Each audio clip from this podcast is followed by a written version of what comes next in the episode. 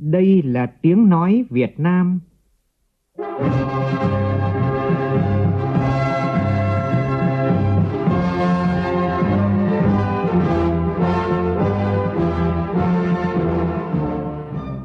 là tiếng nói Việt Nam, phát thanh từ Hà Nội, thủ đô nước Cộng hòa xã hội chủ nghĩa Việt Nam.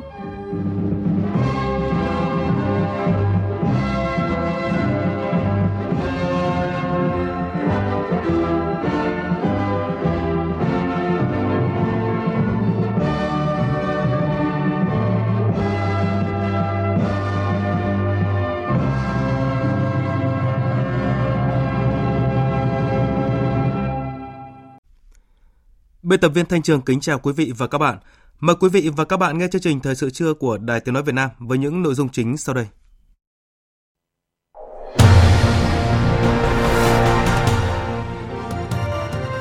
Điện đàm với Thủ tướng Hàn Quốc, Thủ tướng Phạm Minh Chính đề nghị hai bên phối hợp chặt chẽ để nghiên cứu và sớm chuyển giao công nghệ vaccine phòng ngừa COVID-19 nhanh nhất, hiệu quả nhất cho Việt Nam.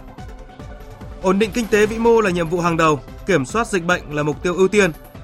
đây là quan điểm được chính phủ và Quốc hội đặt ra trong phiên họp sáng nay.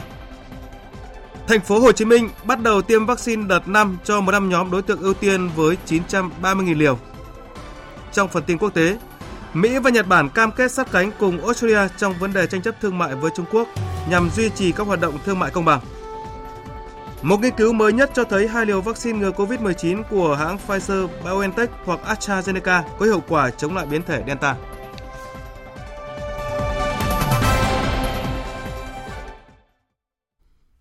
Bây giờ là tin chi tiết. Thưa quý vị và các bạn, như Đài Tiếng Nói Việt Nam tường thuật trực tiếp trên kênh Thời sự VOV1,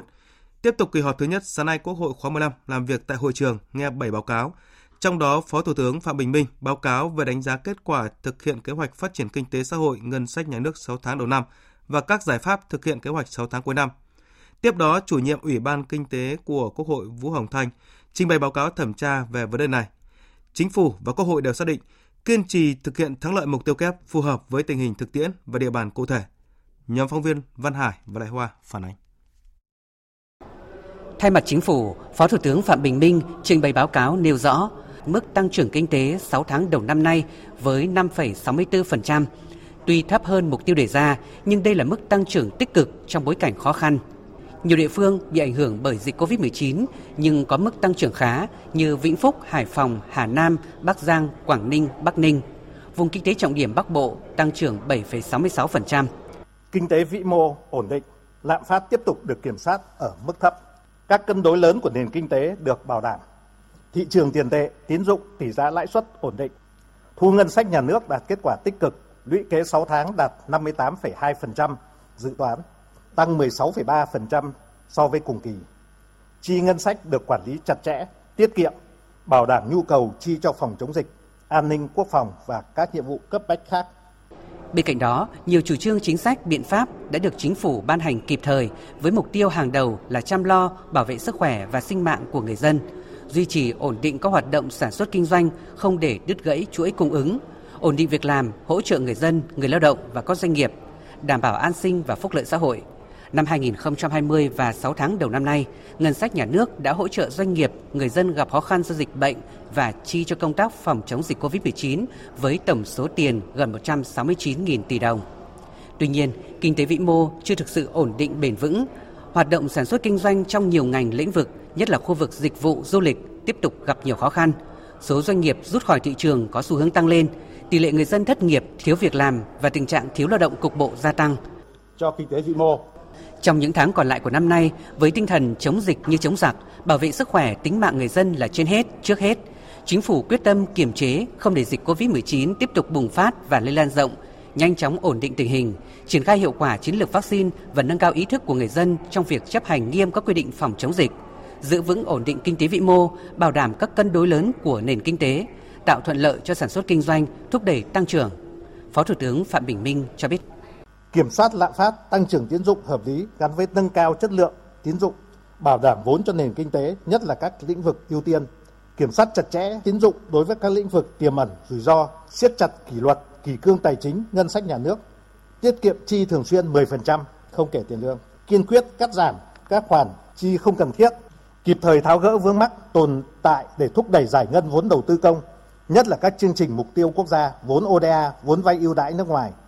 tận dụng triệt để sự phục hồi thương mại toàn cầu, chuyển dịch đầu tư và các hiệp định tự do thương mại thế hệ mới, đẩy mạnh xúc tiến thương mại, mở rộng thị trường xuất khẩu gắn với xây dựng thương hiệu hàng hóa Việt Nam. Chính phủ cũng sẽ chỉ đạo thực hiện quyết liệt đồng bộ hiệu quả các đột phá chiến lược chăm lo đời sống vật chất tinh thần của nhân dân, đảm bảo an sinh xã hội, thực hiện tiến bộ và công bằng xã hội, đẩy mạnh sắp xếp tổ chức bộ máy nhà nước, tăng cường phòng chống tham nhũng lãng phí, bảo đảm quốc phòng an ninh, giữ vững chủ quyền quốc gia, tăng cường đối ngoại và hội nhập quốc tế. Ủy ban Kinh tế của Quốc hội đề nghị chính phủ quan tâm đánh giá kỹ hơn về việc triển khai chính sách thực hiện các gói hỗ trợ còn chậm, chưa đạt hiệu quả mong muốn, tỷ lệ giải ngân thấp, chưa tiếp cận được nhiều nhóm đối tượng dễ bị tổn thương.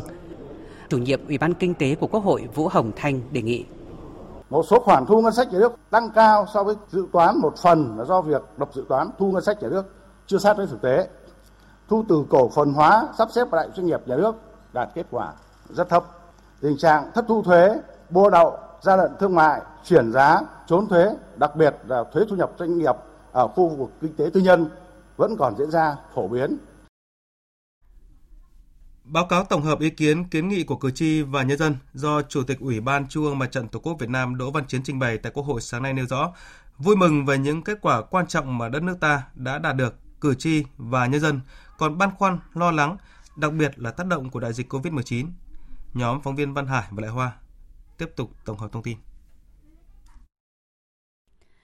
Cử tri và nhân dân đồng thuận với chủ trương nhất quán xuyên suốt của Đảng là phát huy sức mạnh của khối đại đoàn kết toàn dân tộc, khơi dậy khát vọng và xây dựng phát triển đất nước phồn vinh, hạnh phúc.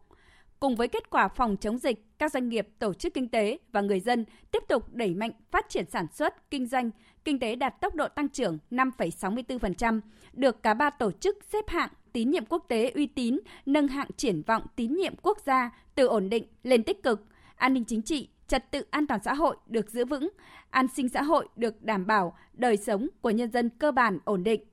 Ông Đỗ Văn Chiến nêu rõ, cử tri vui mừng, phấn khởi khi Thủ tướng Chính phủ thay mặt lãnh đạo Đảng, Nhà nước phát động chiến dịch tiêm chủng vaccine phòng COVID-19 toàn quốc lớn nhất trong lịch sử. Tuy nhiên còn băn khoăn, lo lắng.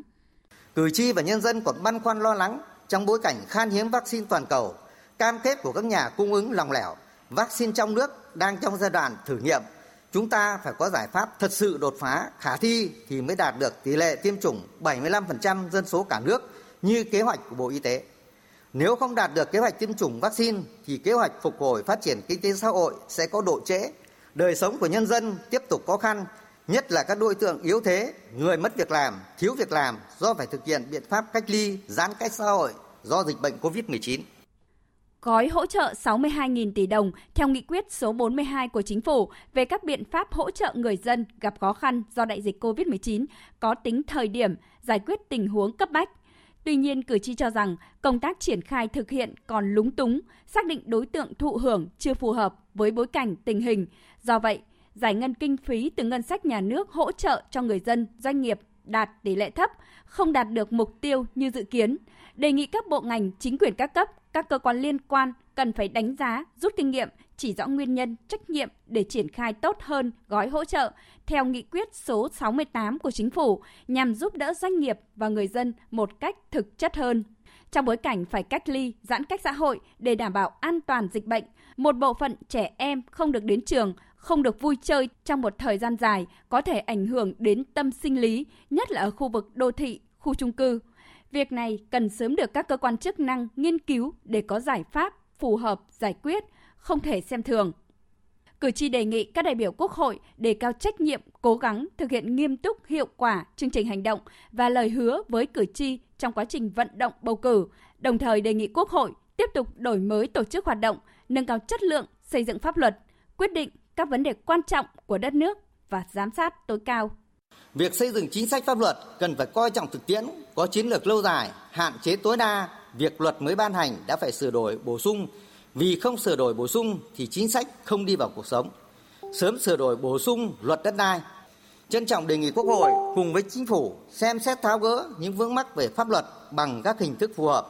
như ban hành một luật, sửa nhiều luật hoặc ban hành các nghị quyết cho thí điểm đối với những vấn đề chưa được quy định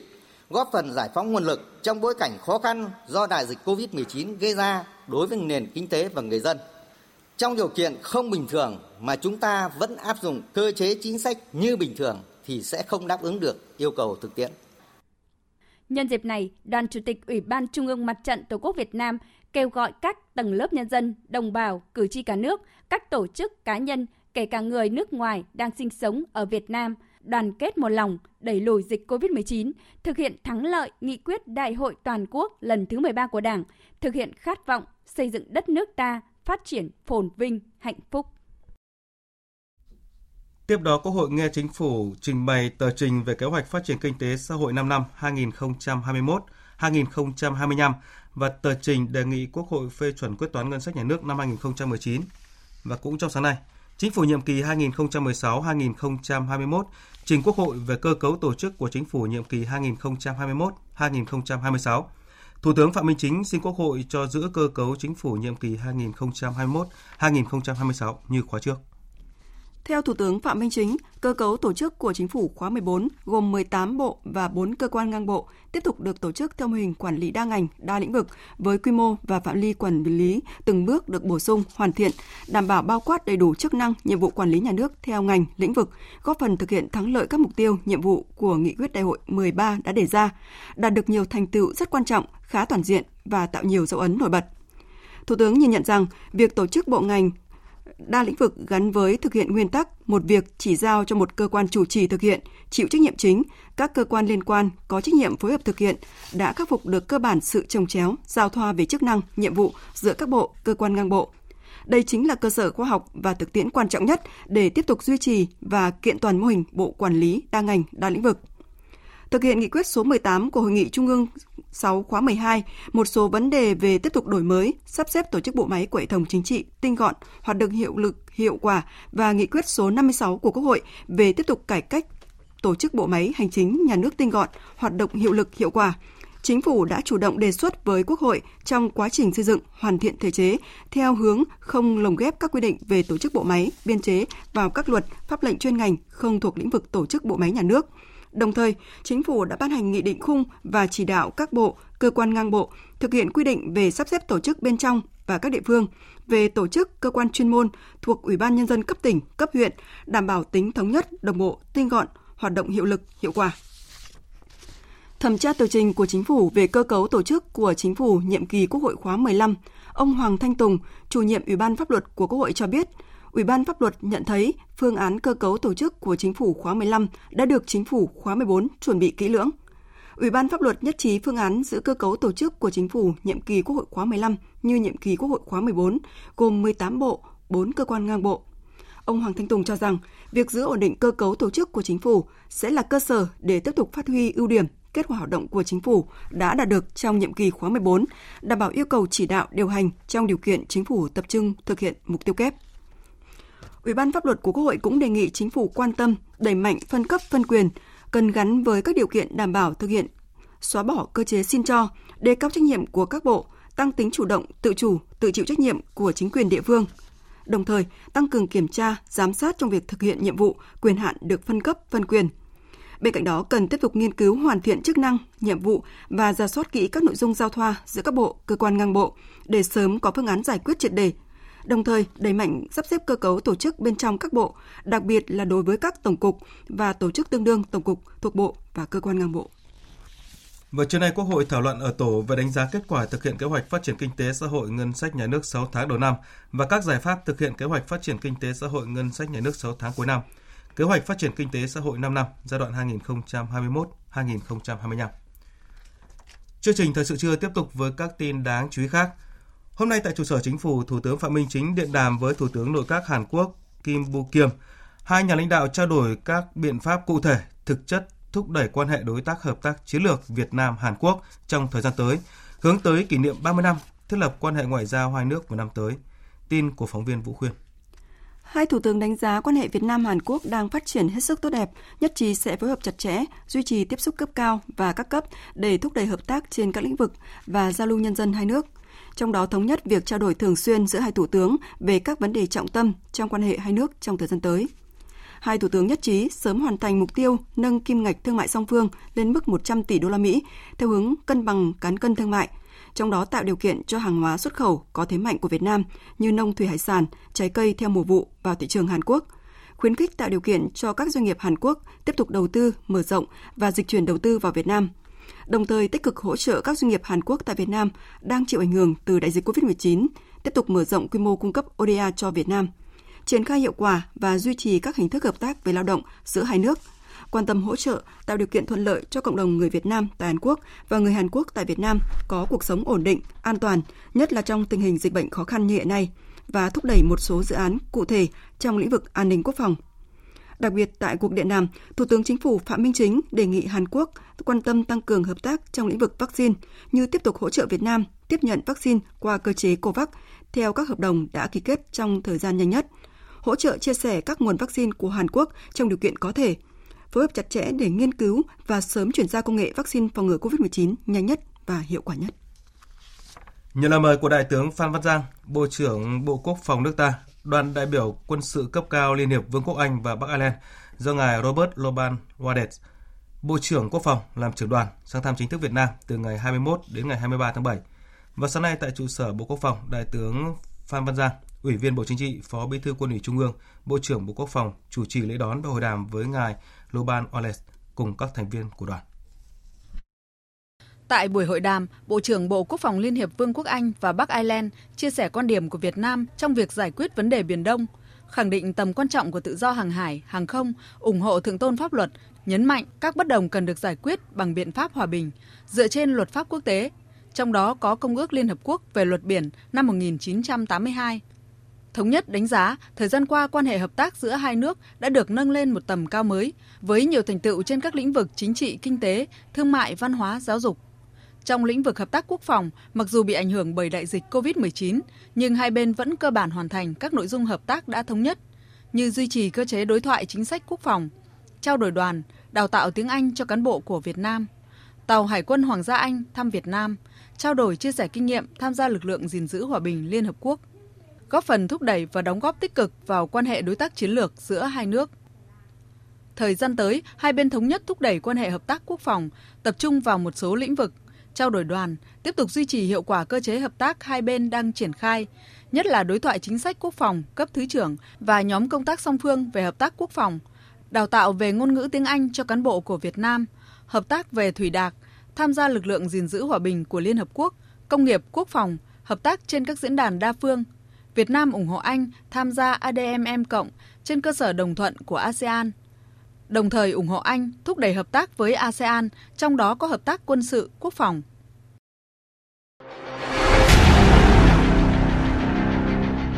Đẩy lùi COVID-19, bảo vệ mình là bảo vệ cộng đồng.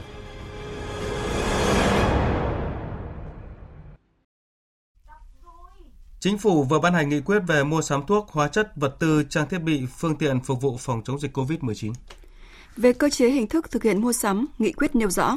việc triển khai ngay gói thầu để tránh gây nguy hại trực tiếp đến tính mạng, sức khỏe, tài sản của cộng đồng dân cư và mua thuốc, hóa chất, vật tư, trang thiết bị, phương tiện để phòng chống dịch COVID-19 là trường hợp cấp bách được chỉ định thầu theo quy định tại điểm A, khoản 1, điều 22 luật đấu thầu.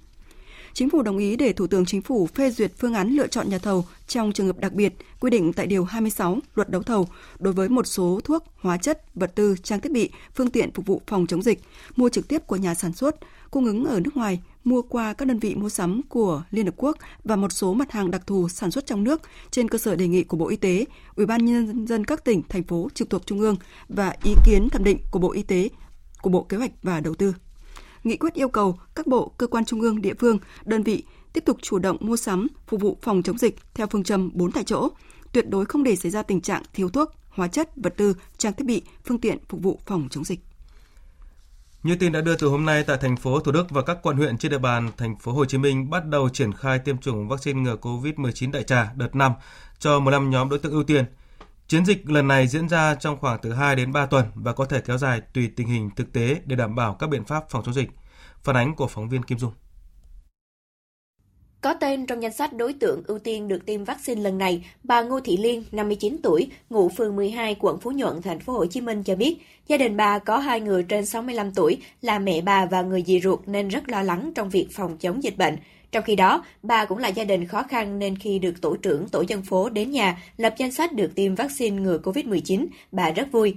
Chiều nay, điểm tiêm tại trường học Nguyễn Đình Chính trên địa bàn phường 12 sẽ bắt đầu tiêm cho các đối tượng trên địa bàn, trong đó có cả gia đình bà Liên. Nằm trong ờ, đối diện ưu tiên thì mình cảm thấy là rất là vui và sung sướng. Như vậy là nó cũng chống dịch cho cái mùa dịch Covid này. Cũng cảm ơn ờ, nhà nước với lại tất cả mọi người, bác sĩ, y sĩ, y tá đồ trong ngành nghề.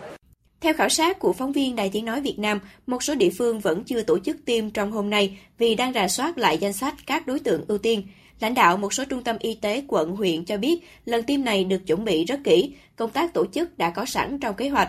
Theo chỉ đạo của lãnh đạo thành phố, việc lựa chọn thời điểm, địa điểm hoàn toàn do địa phương toàn quyền quyết định dựa trên nguyên tắc chưa sẵn sàng thì chưa triển khai. Sáng nay 22 tháng 7, nhiều điểm tiêm giả chiến ở trường học đã sẵn sàng bàn ghế để buổi chiều tiêm cho người dân. Một số địa điểm như nhà thi đấu Lãnh Bình Thăng, quận 11 đã thực hiện thí điểm tiêm từ chiều hôm qua 21 tháng 7. Đến sáng nay, việc tiêm vẫn tiếp tục theo quy định. Người dân đến xếp hàng đều nhận được tin nhắn hẹn giờ tiêm từ trước. Quy trình tiêm một chiều, người dân vào và ra hai cửa khác nhau. Còn tại các bệnh viện, trừ các bệnh viện tách đôi để điều trị COVID-19, cũng tiêm cho những người có bệnh nền như cao huyết áp, đái tháo đường, béo phì và người trên 65 tuổi. Bà Nguyễn Thu Loan, 47 tuổi, mắc bệnh cao huyết áp được tiêm tại Viện Y Dược học Dân tộc Thành phố Hồ Chí Minh cho biết. Cao huyết áp, cho nên qua mấy đợt thì đợt này ờ, cơ quan gọi tôi đến đây tiêm thôi, thấy nhẹ nhàng, bình thường thôi. Huyết áp thì cũng ổn ổn cho nên mới tiêm tiêm được. Rồi các bạn đồng nghiệp cũng tiêm trước tôi á, thì cũng cho tôi cái những cái kinh nghiệm đó, rồi theo dõi báo đài. Tiến sĩ bác sĩ Trương Thị Ngọc Lan, Viện Phó Viện Y Dược học Dân tộc Thành phố Hồ Chí Minh cho biết, rút kinh nghiệm đợt tiêm trước, mỗi điểm tiêm bố trí đến 5 bàn tiêm nên có thời điểm chỗ tiêm chủng tập trung hơn 100 người, kể cả khâu khám sàng lọc và nghỉ ngơi 30 phút sau tiêm, khó đảm bảo giãn cách. Do vậy, lần này, quận Phú Nhuận đã chia nhỏ điểm tiêm ra, mỗi phường chỉ bố trí hai bàn tiêm, mỗi giờ tiêm 12 người, dù hoạt động chậm hơn nhưng đảm bảo việc theo dõi sau tiêm và an toàn. Cái nhóm đối tượng cộng đồng thì chúng tôi chuẩn bị là 6 bàn tiêm. À, và chúng tôi sẽ thực hiện là đến khi nào thì hết cái lượng người cũng như là lượng vaccine thì chúng tôi sẽ ngưng. Thì ở đây là hai bàn tiêm cho phường 10 và phường 8. Còn ngoài ra chúng tôi còn 4 bàn tiêm ở hỗ trợ cho các phường khác. Ngoài ra thì bộ phận thứ hai đó là chúng tôi chuẩn bị 3 bàn tiêm ở trong bệnh viện. Theo kế hoạch, thành phố Hồ Chí Minh sẽ tiêm cho 15 nhóm đối tượng ưu tiên với 930.000 liều vaccine COVID-19. Thành phố Thủ Đức và các quận huyện có tổng cộng 615 điểm tiêm, 100 đội tiêm dự phòng, 100 xe cấp cứu được huy động. Vaccine sử dụng lần này gồm AstraZeneca, Moderna và Pfizer. Trước đó, để công tác tổ chức tiêm vaccine đợt 5 tại thành phố Hồ Chí Minh được thuận lợi, an toàn, kịp tiến độ, Sở Y tế thành phố đã gửi văn bản khẩn đến các đơn vị thực hiện. Theo tin của phóng viên Trịnh Giang, thường trú tại thành phố Hồ Chí Minh, hưởng ứng lời kêu gọi của Ủy ban Mặt trận Tổ quốc Việt Nam thành phố Hồ Chí Minh, sáng nay 299 tình nguyện viên Công giáo, Phật giáo, Tin lành đã xuất quân tham gia phòng chống dịch COVID-19. Trong đợt xuất quân đầu tiên vào sáng nay, lực lượng tình nguyện các tôn giáo tham gia phòng chống dịch gồm 299 người. Các tình nguyện viên sẽ được bố trí vào bệnh viện hồi sức chuyên sâu COVID-19 là 214 người, bệnh viện giã chiến thu dung điều trị COVID-19 ở số 10, 45 người và bệnh viện giã chiến thu dung điều trị COVID-19 số 12 là 40 người. Sau khi liên tiếp ghi nhận các ca mắc COVID-19 có yếu tố dịch tễ phức tạp, Ủy ban Nhân dân tỉnh Bình Định quyết định áp dụng biện pháp giãn cách xã hội trên địa bàn thị xã An Nhơn. Từ 0 giờ hôm nay, các phường Nhân Hưng, Đập Đá và trước đó là phường Bình Định, thị xã An Nhơn thực hiện giãn cách xã hội theo chỉ thị 16 của Thủ tướng Chính phủ. Các phường còn lại thực hiện giãn cách xã hội theo chỉ thị 15. Còn tại thủ đô Hà Nội, thông tin từ Sở Y tế Hà Nội cho biết trên địa bàn thành phố vừa ghi nhận 17 trường hợp dương tính mới tại 9 quận huyện là Quốc Oai, Tây Hồ, Thanh Trì, Thạch Thất, Đông Anh, Hà Đông, Đống Đa, Hai Bà Trưng và Hoàng Mai. Liên quan đến ổ dịch tại B6 Trại Găng, quận Hai Bà Trưng, cơ quan chuyên môn chính quyền địa phương đang tổ chức xét nghiệm diện rộng cho cư dân khu vực phong tỏa với trên 2.000 người. Thời sự VOV, nhanh, tin cậy, hấp dẫn. Tiếp theo chương trình là cụm tin kinh tế đáng chú ý. Mặc dù dịch bệnh diễn biến phức tạp nhưng thời gian qua thành phố Hà Nội vẫn duy trì hiệu quả 141 chuỗi liên kết trong sản xuất và tiêu thụ sản phẩm, 164 mô hình sản xuất nông nghiệp ứng dụng công nghệ cao. Trong lĩnh vực trồng trọt, năng suất lúa xuân năm nay trên địa bàn Hà Nội đạt trên 61 tạ một hecta, cao hơn năm ngoái. Lĩnh vực chăn nuôi cũng tăng trưởng cả về số lượng và sản lượng gia súc gia cầm. Bà Nguyễn Thị Tuyến, Phó Bí thư Thường trực Thành ủy Hà Nội cho biết, trong tình hình dịch COVID-19 hiện nay, mục tiêu là bảo đảm các phương án sản xuất nông nghiệp không để đứt gãy các chuỗi cung ứng. Thời kỳ Covid này, sản xuất các khu công nghiệp khó khăn, thương mại khó khăn, tập trung thương mại điện tử mà chúng ta lại không tập trung phát triển kinh tế nông nghiệp, không tập trung vào sản xuất nghiệp thì chúng ta sẽ đứt gãy cái chuỗi sản xuất và nó liên quan ảnh hưởng trực tiếp đến đời sống của người nhân dân, của người dân Hà Nội và đặc biệt là cái nhu yếu phẩm. Đây là cái ý mà chúng ta quan tâm. Trong khi đó, tại Bà Rịa Vũng Tàu, do giãn cách xã hội nên sức tiêu thụ hàng hóa giảm, người dân trồng hẹ ở phường Kim Dinh, thành phố Bà Rịa đang tìm nguồn tiêu thụ sản phẩm để tránh tình trạng phải cắt bỏ thiệt hại cho người trồng. Phản ánh của phóng viên Gia Kha.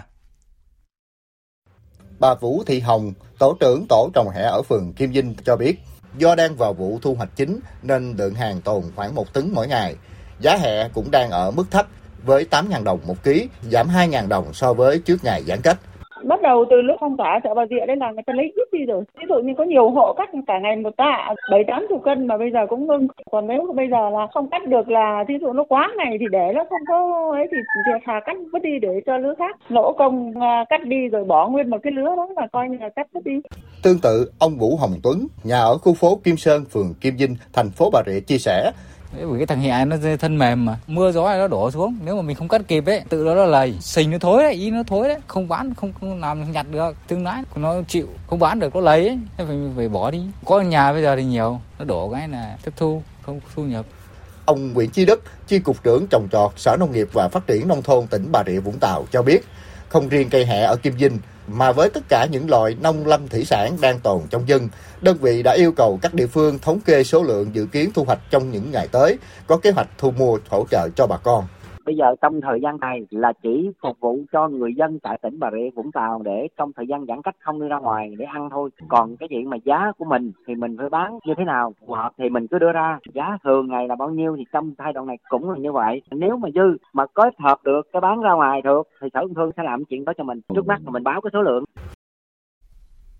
Thưa quý vị, dịch COVID-19 đang diễn biến phức tạp khó lường. Thời điểm này được ví như lửa thử vàng cho các doanh nghiệp trong việc duy trì thích ứng, đổi mới để vượt qua thách thức. Các chuyên gia cho rằng, chủ doanh nghiệp sản xuất kinh doanh cần quan tâm coi trọng thị trường nội địa và tập trung phát huy thế mạnh, phục vụ tốt hơn cho người tiêu dùng. Phản ánh của phóng viên Thành Trung.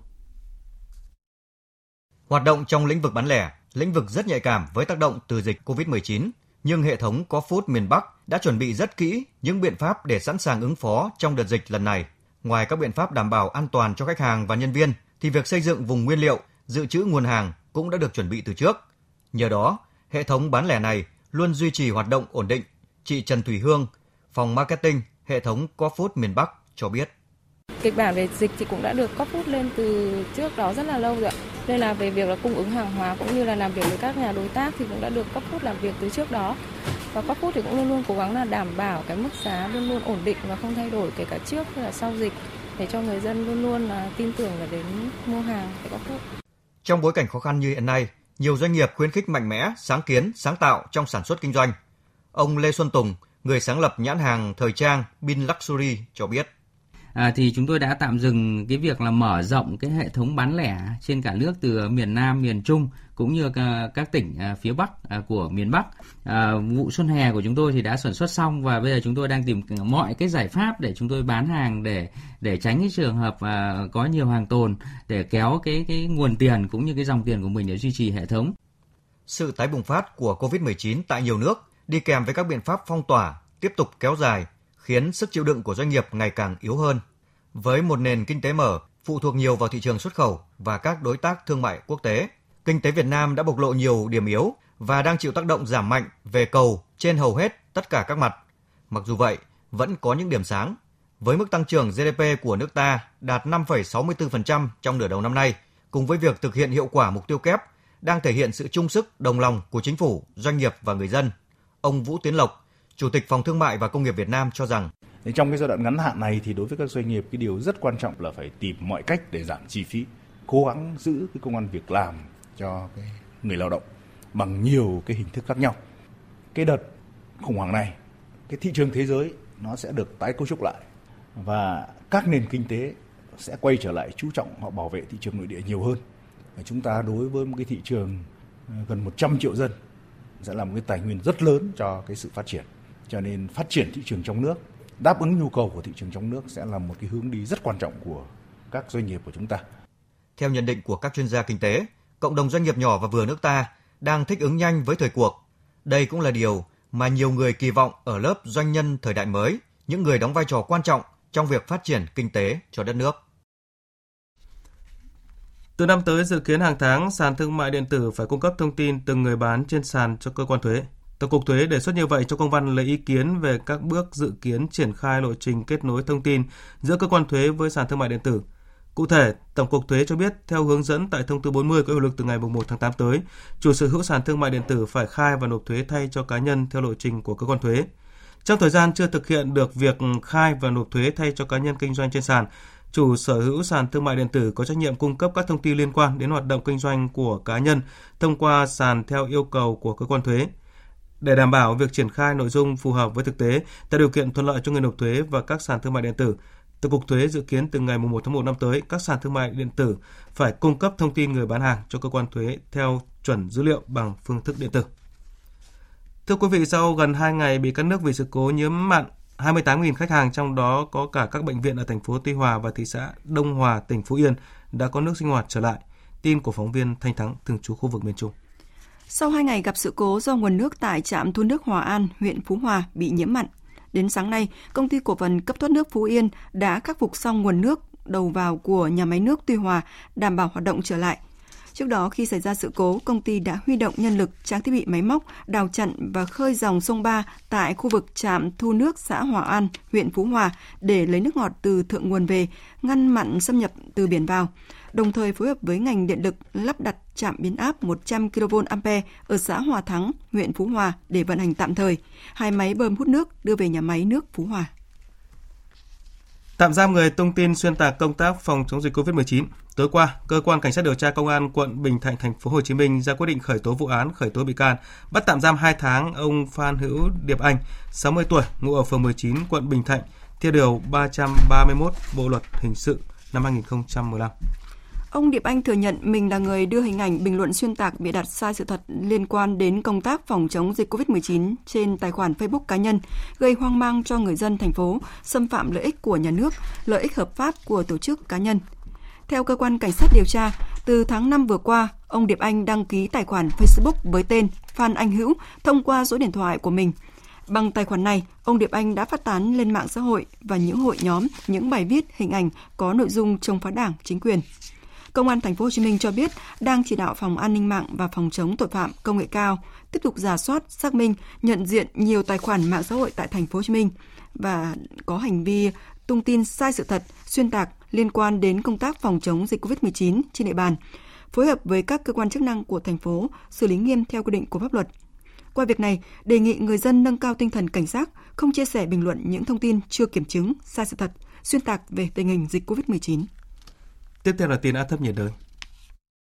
Vào hồi 10 giờ sáng nay, vị trí tâm áp thấp nhiệt đới ở vào khoảng 21,9 độ Vĩ Bắc, 108,8 độ Kinh Đông, ngay trên đất liền phía nam tỉnh Quảng Tây Trung Quốc, cách Móng Cái, Quảng Ninh khoảng 100 km về phía đông đông bắc. Sức gió mạnh nhất vùng gần tâm áp thấp nhiệt đới mạnh cấp 6, tức là từ 40 đến 50 km một giờ, giật trên cấp 8. Bán kính gió mạnh cấp 6, giật cấp 8, khoảng 50 km tính từ tâm áp thấp nhiệt đới. Dự báo trong 24 giờ tới, áp thấp nhiệt đới di chuyển theo hướng Tây Nam, mỗi giờ đi được khoảng 5 km. Đến 10 giờ ngày mai, vị trí tâm áp thấp nhiệt đới ở vào khoảng 21,2 độ Vĩ Bắc, 108,4 độ Kinh Đông, trên vùng biển Bắc Vịnh Bắc Bộ, cách Móng Cái Quảng Ninh khoảng 70 km về phía đông đông nam. Sức gió mạnh nhất vùng gần tâm áp thấp nhiệt đới mạnh cấp 6, tức là từ 40 đến 50 km một giờ, giật cấp 8. Chuyển sang phần tin quốc tế, Bộ trưởng Quốc phòng Mỹ Lloyd Austin ngày mai sẽ bắt đầu chuyến thăm ba nước Đông Nam Á bao gồm Singapore, Việt Nam và Philippines. Đây sẽ là chuyến thăm đầu tiên của ông Austin đến khu vực này với tư cách Bộ trưởng Bộ Quốc phòng Mỹ nhằm khẳng định tầm quan trọng của ASEAN trong chính sách đối ngoại của Mỹ, đặc biệt trong cấu trúc Ấn Độ Dương-Thái Bình Dương. Biên tập viên Phạm Hà thông tin. Khởi hành từ ngày 23 tháng 7, Bộ trưởng Quốc phòng Mỹ sẽ dừng chân ở Alaska trước khi đến Singapore, Việt Nam và Philippines. Theo thư ký báo chí Bộ Quốc phòng Mỹ, chuyến thăm nhằm khẳng định tầm quan trọng của khu vực Đông Nam Á trong chính sách đối ngoại của Mỹ, coi đây là một phần cốt yếu trong cấu trúc Ấn Độ Dương-Thái Bình Dương. Chuyến đi cũng nhằm nhấn mạnh cam kết lâu dài của Mỹ đối với khu vực và lợi ích của Mỹ trong việc duy trì trật tự quốc tế dựa trên luật lệ trong khu vực và thúc đẩy vai trò trung tâm của ASEAN. Phát biểu trong cuộc họp báo trước thềm chuyến thăm, Bộ trưởng Quốc phòng Mỹ Lloyd Austin khẳng định. Đây là một chuyến đi bận rộn, có những lợi ích an ninh quốc gia mà Mỹ và các đối tác chia sẻ trong khu vực năng động này và tôi sẽ truyền tải một số thông điệp trong chương trình nghị sự. Điều đầu tiên tôi muốn khẳng định đó là Mỹ vẫn là một đối tác đáng tin cậy, một người bạn luôn xuất hiện đúng thời điểm. Trong Twitter, Bộ trưởng Quốc phòng Mỹ nhấn mạnh các quan hệ đối tác và liên minh mạnh mẽ là chìa khóa để hỗ trợ một trật tự dựa trên luật lệ ở Ấn Độ Dương-Thái Bình Dương. Đó là lý do tôi thăm Singapore, Việt Nam và Philippines vào cuối tuần này. Hiện có một số ý kiến cho rằng chính quyền của Tổng thống Mỹ Joe Biden chưa thực sự có bước đi mạnh mẽ tại Đông Nam Á. Để có một chiến lược châu Á hiệu quả, cách tiếp cận Ấn Độ Dương-Thái Bình Dương hiệu quả hơn, Mỹ cần phải làm nhiều hơn nữa ở khu vực này. Vì vậy, chuyến thăm lần này được giới học giả khu vực hoan nghênh và đánh giá là kịp thời. Theo đó, cải thiện quan hệ với Philippines sau những bất đồng ngoại giao thời gian qua sẽ thúc đẩy tiến trình xoay trục chính sách Đông Nam Á của Mỹ. Tăng cường quan hệ đối tác an ninh và chính trị với Việt Nam hay Singapore cũng sẽ giúp củng cố chiến lược của Mỹ trong khu vực. Ủy ban điều phối của phong trào không liên kết tại Liên Hợp Quốc hôm qua đã họp để nghe Cuba thông tin về những diễn biến gần đây tại nước này. Cuộc họp thu hút hơn 100 đại diện từ các nước thành viên phong trào không liên kết tham dự. Phóng viên Phạm Huân, thường trú tại Mỹ, đưa tin. Sau khi cập nhật tình hình Cuba thời gian gần đây, đại sứ, trưởng phái đoàn Cuba tại Liên Hợp Quốc Pedro Luis Petro Socuesta cho biết Cuba đã hoàn toàn kiểm soát được tình hình và mọi hoạt động đã quay trở lại bình thường. Đại sứ Cuba kêu gọi các nước thành viên của phong trào không lên tiếng hoặc ủng hộ những hành động chống lại Cuba và cho rằng việc đánh giá tình hình hiện nay cần dựa trên thông tin khách quan phi chính trị hóa, được xác nhận và tránh bị rơi vào bẫy tin tức giả và thông tin sai lệch. Tại cuộc họp, các nước tham gia phát biểu bày tỏ ủng hộ nỗ lực của Cuba trong giải quyết những khó khăn hiện nay. Nhiều nước lên án các hành vi can thiệp vào công việc nội bộ của Cuba, đề nghị Mỹ và các lực lượng chống phá phải tôn trọng độc lập, chủ quyền và toàn vẹn lãnh thổ của Cuba. Các ý kiến phát biểu đề nghị Mỹ tôn trọng luật pháp quốc tế, đặc biệt là hiến trương Liên Hợp Quốc và dỡ bỏ ngay các lệnh cấm vận đối với Cuba. Các nước ủng hộ nỗ lực của phong trào không liên kết và mong muốn sớm có hành động tập thể, góp phần ủng hộ sự nghiệp chung của chính phủ và nhân dân Cuba. Phát biểu tại cuộc họp, Đại sứ Đặng Đình Quý, trưởng với đoàn thường trực Việt Nam tại Liên Hợp Quốc bày tỏ tình đoàn kết, hợp tác và ủng hộ mạnh mẽ của nhân dân Việt Nam đối với nhân dân Cuba anh em, đồng thời cam kết kiên định bảo vệ các nguyên tắc của luật pháp quốc tế đã được ghi trong hiến trương Liên Hợp Quốc. Australia chính thức khiếu nại lên Tổ chức Thương mại Thế giới WTO sau khi Trung Quốc áp các mức thuế lên đến 212% đối với rượu vàng nhập khẩu từ Australia. Đáng chú ý, trong cam kết vừa đưa ra, Mỹ và Nhật Bản khẳng định ủng hộ chính phủ Australia trong vấn đề tranh chấp thương mại với Trung Quốc nhằm duy trì các hoạt động thương mại công bằng. Tin của phóng viên Hữu Tiến thường trú tại Australia.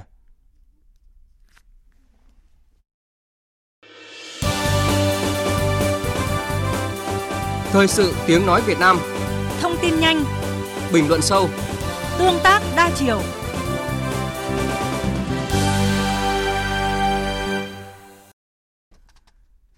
Trở lại với một vấn đề trong nước đáng chú ý, thưa quý vị và các bạn, trong bối cảnh 19 tỉnh thành phố phía Nam đang phải thực hiện chỉ thị 16 thì một nội dung rất quan trọng là phải làm sao đảm bảo lưu thông hàng hóa thuận lợi để kịp thời cung ứng lương thực thực phẩm hàng thiết yếu cho nhân dân. Thời gian qua, mặc dù các cấp từ trung ương và địa phương đã có nhiều cố gắng, nhưng vẫn còn tình trạng ùn ứ, ách tắc, gây khó khăn trong khâu vận chuyển. Phóng viên thường trú tại thành phố Hồ Chí Minh có bài đề cập vấn đề này. Lái xe Bùi Văn Tuấn, ngụ quận Tân Bình, lái xe cho doanh nghiệp chuyên phân phối hàng hóa, thường đi lại ở cung đường thành phố Hồ Chí Minh Bình Dương cho biết, anh có nghe về thông tin chính phủ và Bộ Giao thông Vận tải chỉ đạo không cần phải kiểm tra giấy xét nghiệm COVID-19 ở các địa phương cùng áp dụng chỉ thị 16.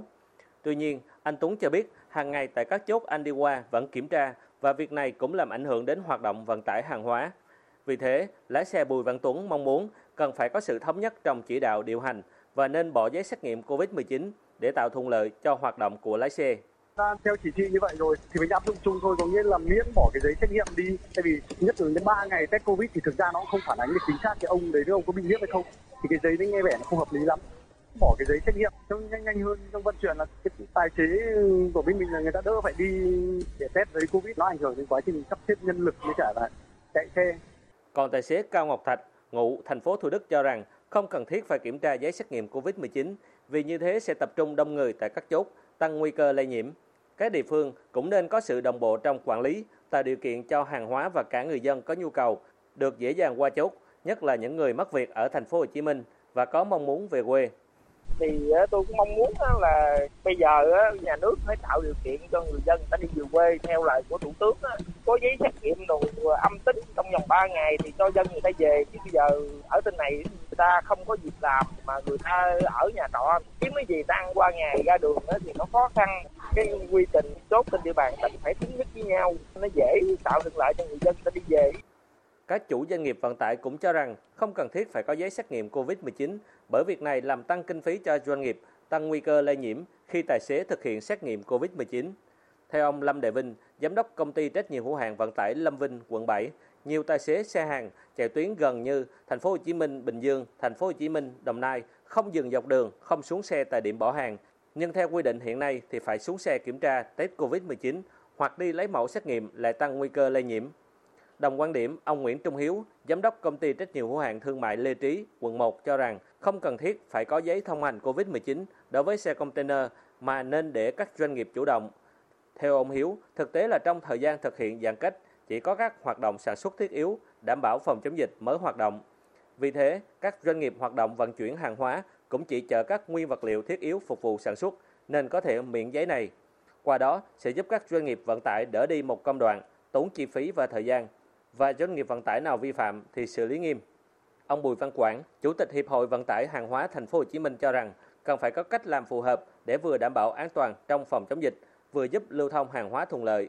Và trong bối cảnh cả 19 tỉnh thành phía Nam đang thực hiện chỉ thị 16 thì việc kiểm tra giấy thông hành tại các chốt là không cần thiết. Bây giờ cái cách xét nghiệm nó như thế nào để cho nó đừng có lãng phí mà nó phù hợp được cái điểm đi là xét nghiệm nó tại gốc và cái điểm tới bỏ hàng cái đó là buộc phải chấp hành thôi còn cái trên đường thì thôi để cho nó đi cho nó thông thương thì bây giờ toàn quốc chỗ nào nó cũng giãn cách rồi quản lý cái gốc Giám đốc Sở Giao thông Vận tải tỉnh Tây Ninh Nguyễn Tấn Tài cho biết, tỉnh này vẫn đang triển khai kiểm tra phương tiện và giấy xét nghiệm COVID-19 với tài xế ngoài tỉnh.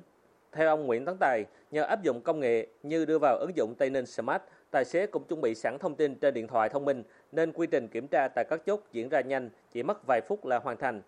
Giám đốc Sở Giao thông Vận tải tỉnh Tây Ninh Nguyễn Tấn Tài cho rằng, mặc dù 19 tỉnh thành phía Nam cùng thực hiện chỉ thị 16 nhưng cấp độ mỗi nơi khác nhau nên việc kiểm tra giấy xét nghiệm COVID-19 là cần thiết. 16 nhưng cái như cấp độ như thành phố với cấp độ của mình, cấp độ của Tây Ninh với Bình Dương với thành phố khác nhau mà. Phải ờ, ở và hết sức cân nhắc trong cái chỉ đạo điều hành nó phải linh hoạt để nó biết ứng phó tình huống và xác định tình huống cho đúng. Nói chung là trong nội tỉnh là không kiểm tra, ngoài tỉnh thì à, theo cái văn bản bộ tế mình phải hết sức thận trọng. Và họp này cũng đã à, báo cáo ra ủy tỉnh rồi. Tỉnh chỉ đạo là mình vẫn thực hiện kiểm tra cái yêu cầu của người. Tiêu dùng khác về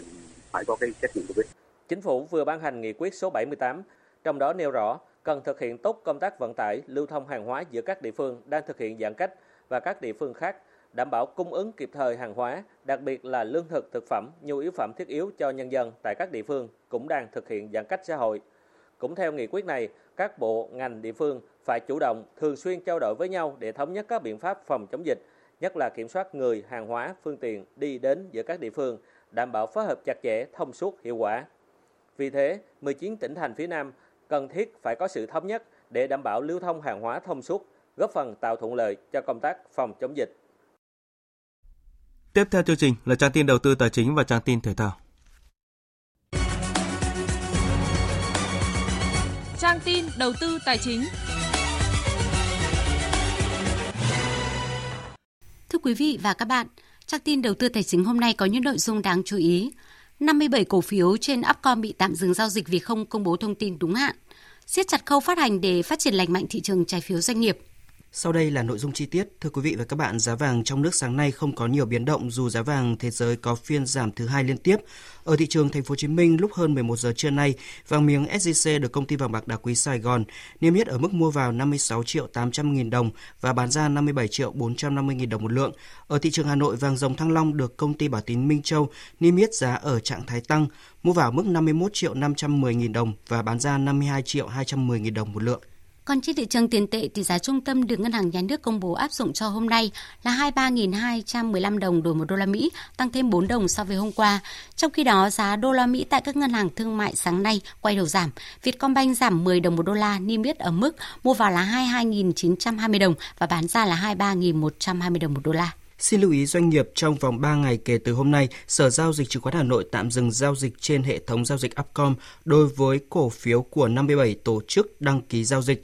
Đây là các tổ chức không công bố thông tin về họp đại hội cổ đông thường niên năm 2021 trong thời hạn 6 tháng kể từ ngày kết thúc năm tài chính. Tùy theo việc khắc phục của doanh nghiệp mà Sở Giao dịch Chứng khoán Hà Nội sẽ có thông báo áp dụng hình thức xử lý tiếp theo. Về diễn biến giao dịch trên thị trường chứng khoán, sáng nay dòng tiền đã chuyển hướng tìm tới các cổ phiếu có câu chuyện riêng, nhất là nhóm cổ phiếu vừa và nhỏ với tâm điểm là nhóm bất động sản. Kết thúc phiên giao dịch sáng nay, VN Index đạt 1.283,95 điểm, tăng hơn 13 điểm so với chốt phiên hôm qua. Tổng giá trị giao dịch đạt hơn 9.400 tỷ đồng. HNX Index đạt 303,52 điểm, tăng 2,7 điểm, còn chỉ số Upcom Index đứng ở 85,18 điểm. Đầu tư tài chính biến cơ hội thành hiện thực. Đầu tư tài chính biến cơ hội thành hiện thực. Thưa quý vị và các bạn, từ đầu năm nay, phát hành trái phiếu doanh nghiệp đã được siết chặt hơn bằng việc nâng cao tiêu chuẩn với cả nhà phát hành lẫn nhà đầu tư trên thị trường này. Tuy nhiên, chuyên gia kinh tế chứng khoán vẫn khuyến nghị cần tiếp tục cẩn trọng trong quản lý phát hành để đảm bảo thị trường phát triển lành mạnh. Trước hết phải khẳng định rằng thị trường trái phiếu doanh nghiệp phát triển là điều kiện tốt để doanh nghiệp có thêm kênh huy động vốn so với dựa vào kênh truyền thống là tín dụng ngân hàng. Do đó, điểm tích cực là sau 6 tháng triển khai quy định mới về nâng chuẩn phát hành và tham gia đầu tư trái phiếu doanh nghiệp, thị trường vẫn duy trì đà tăng trưởng. Tính chung nửa đầu năm nay, tổng khối lượng trái phiếu doanh nghiệp phát hành đạt hơn 184.000 tỷ đồng, tăng hơn 3% so với cùng kỳ năm ngoái. Tuy nhiên, Bộ trưởng Bộ Tài chính Hồ Đức Phước nhận định Chúng ta hết sức coi cũng là lưu ý đối với thị trường chứng khoán hai cái khoản. Một là phát hành trái phiếu không có tài sản đảm bảo, phải kiểm soát các cái doanh nghiệp thua lỗ về vấn đề phát hành cái trái phiếu này. Đây là gói một vấn đề mà chúng tôi cho rằng là chúng ta cũng cần rất là quan tâm. Thứ hai nữa là quản lý công ty cổ phần mà có vốn nước ngoài. Sau khi gói cổ phát hành cổ phiếu hoặc là gói cổ ra trái phiếu và sau này gói cổ là gặp rủi ro hoặc là gói rời sàn. Đây cũng là một cái cảnh báo mà chúng ta cũng cần coi phải ngăn chặn. Số liệu thống kê thực tế cho thấy trong 28.000 tỷ đồng trái phiếu doanh nghiệp phát hành trong tháng 5 vừa qua, có tới 76% trái phiếu phát hành không có tài sản bảo đảm, chủ yếu là của các ngân hàng, công ty chứng khoán. Nhóm trái phiếu được đánh giá có rủi ro cao thuộc về lĩnh vực bất động sản xây dựng. Tuy đã có lượng phát hành giảm mạnh, chỉ gần 5.000 tỷ đồng trong tháng 5, nhưng cũng có tới 26% không có tài sản đảm bảo. Lãi suất phát hành trái phiếu bất động sản chủ yếu ở mức cao, khoảng 9,5 đến 11% một năm. Chuyên gia tài chính ngân hàng Nguyễn Trí Hiếu khuyến nghị. Trái phiếu có một cái sự hấp dẫn rất lớn là nhà phát hành họ đẩy lãi suất lên gấp đôi lãi suất huy động và nó rất là hấp dẫn. Tôi nghĩ rằng Ủy ban chứng khoán nhà nước và Bộ Tài chính nên kiểm soát chặt chẽ cái vấn đề trái phiếu. Tại vì đó là cái bẫy của tín dụng khi mà các nhà phát hành họ có thể phát hành dễ dàng như thế trong khi thì khả năng trả nợ của các doanh nghiệp hiện tại đang giảm dần. Như vậy cần tiếp tục làm nghiêm các quy định cả từ phía nhà phát hành trái phiếu doanh nghiệp lẫn nhà đầu tư trên thị trường để đảm bảo thị trường phát triển lành mạnh, minh bạch và chuyên nghiệp. Nhà đầu tư cũng cần lưu ý việc các tổ chức tín dụng, công ty chứng khoán phân phối trái phiếu doanh nghiệp không có nghĩa là các tổ chức này đảm bảo an toàn cho việc mua trái phiếu, không chịu trách nhiệm về việc doanh nghiệp có hoàn trả gốc và lãi trái phiếu khi đến hạn hay không nhà đầu tư cần đánh giá kỹ phương án huy động và tài sản đảm bảo của trái phiếu phát hành, tình hình hoạt động của doanh nghiệp và các thông tin liên quan khác để giảm thiểu rủi ro đầu tư.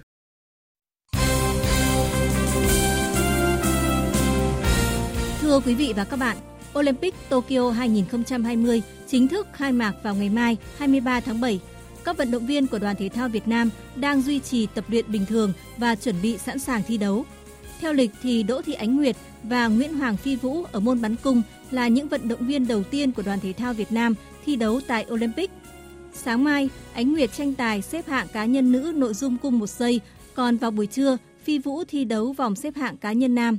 Phi Vũ chia sẻ. Điều em muốn cải thiện là tâm lý và tự tin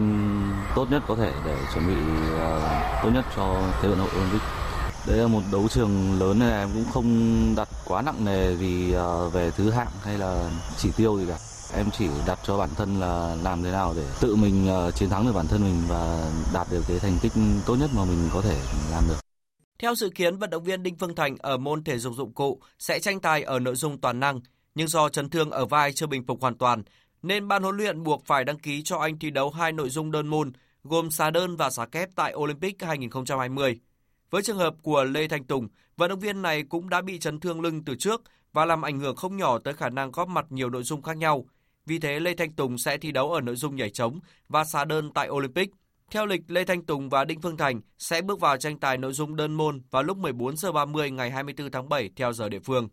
Trong khi đó, môn bóng đá nữ Olympic Tokyo 2020 khởi tranh vào ngày hôm qua 21 tháng 7. Ở bảng E, Anh vượt qua Chile 2-0, Nhật Bản hòa Canada một đều, còn tại bảng F, Brazil thắng Trung Quốc 5 bàn không gỡ. Hà Lan cũng thắng đậm Zambia 13. Ở bảng G, Thụy Điển bất ngờ đánh bại Mỹ 3-0, còn Australia vượt qua New Zealand 2-1.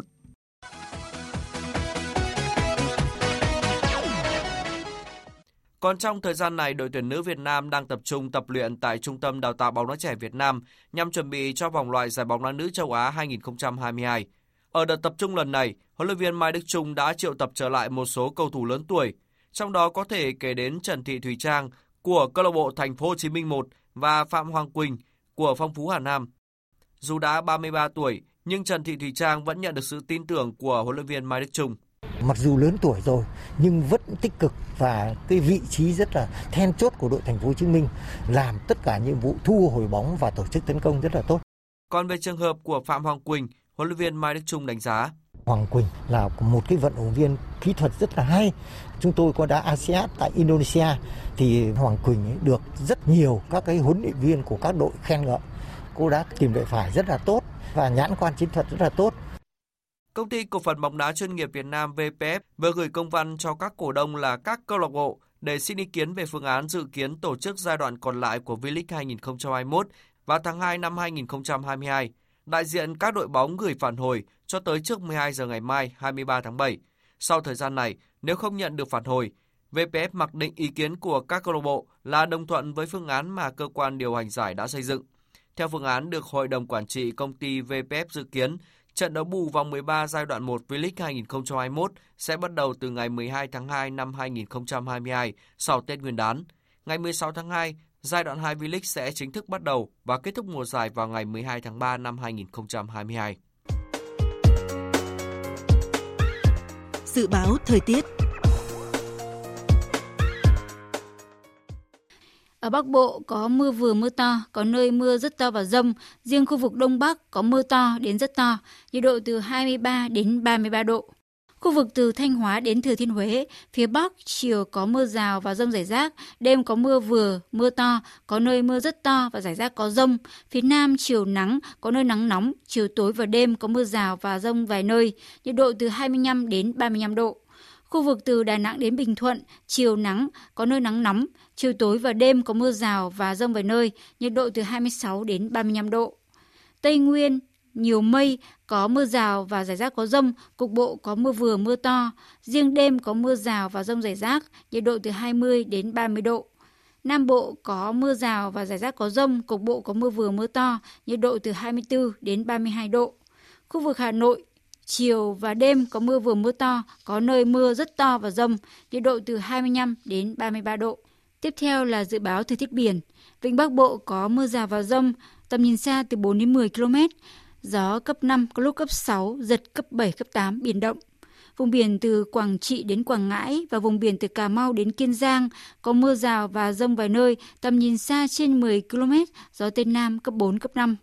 Khu vực Bắc, Biển Đông và khu vực quần đảo Hoàng Sa thuộc thành phố Đà Nẵng có mưa rào và rông rải rác, tầm nhìn xa trên 10 km, giảm xuống 4 đến 10 km trong mưa, gió Tây đến Tây Nam cấp 5, có lúc cấp 6, biển động. Vùng biển từ Bình Định đến Ninh Thuận, khu vực giữa và Nam Biển Đông, khu vực quần đảo Trường Sa thuộc tỉnh Khánh Hòa có mưa rào và rông vài nơi, tầm nhìn xa trên 10 km giảm xuống 4 đến 10 km trong mưa, gió Tây Nam cấp 5, có lúc cấp 6, giật cấp 7, cấp 8, biển động. Vùng biển từ Bình Thuận đến Cà Mau có mưa rào và rông rải rác, tầm nhìn xa trên 10 km, giảm xuống 4 đến 10 km trong mưa, gió Tây Nam cấp 6, có lúc cấp 7, giật cấp 8, cấp 9, biển động mạnh. Vịnh Thái Lan có mưa rào rải rác và có nơi có rông, tầm nhìn xa trên 10 km, giảm xuống 4 đến 10 km trong mưa, gió Tây Nam cấp 4, cấp 5. Vừa rồi là thông tin dự báo thời tiết các vùng miền trên cả nước. Ít phút còn lại của chương trình, chúng tôi điểm lại một số tin chính vừa phát. Báo cáo trước Quốc hội về đánh giá kết quả thực hiện kế hoạch phát triển kinh tế xã hội, ngân sách nhà nước 6 tháng đầu năm và các giải pháp thực hiện kế hoạch 6 tháng cuối năm. Phó Thủ tướng Phạm Bình Minh cho biết, Chính phủ kiên trì thực hiện thắng lợi mục tiêu kép phù hợp với tình hình thực tiễn và địa bàn cụ thể, trong đó xác định ổn định kinh tế vĩ mô là nhiệm vụ hàng đầu, kiểm soát dịch bệnh là mục tiêu ưu tiên. Sáng nay, thành phố Hồ Chí Minh chính thức tiêm vaccine đợt 5 cho 15 nhóm đối tượng ưu tiên với 930.000 liều. Người mắc bệnh nền trên 65 tuổi tiêm ở tại bệnh viện. Các đối tượng còn lại tiêm ở các điểm tiêm cộng đồng.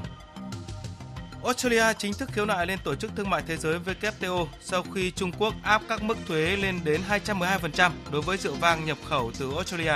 Nhằm duy trì các hoạt động thương mại công bằng, Mỹ và Nhật Bản cam kết sát cánh cùng Australia trong vấn đề tranh chấp thương mại với Trung Quốc. Phần điểm những tin chính vừa rồi cũng đã kết thúc chương trình thời sự trưa của Đài Tiếng nói Việt Nam. Chương trình do biên tập viên Thanh Trường, Thu Hòa, Thu Hằng, Minh Châu biên soạn và thực hiện với sự tham gia của kỹ thuật viên Tuyết Mai, chịu trách nhiệm nội dung Nguyễn Vũ Duy.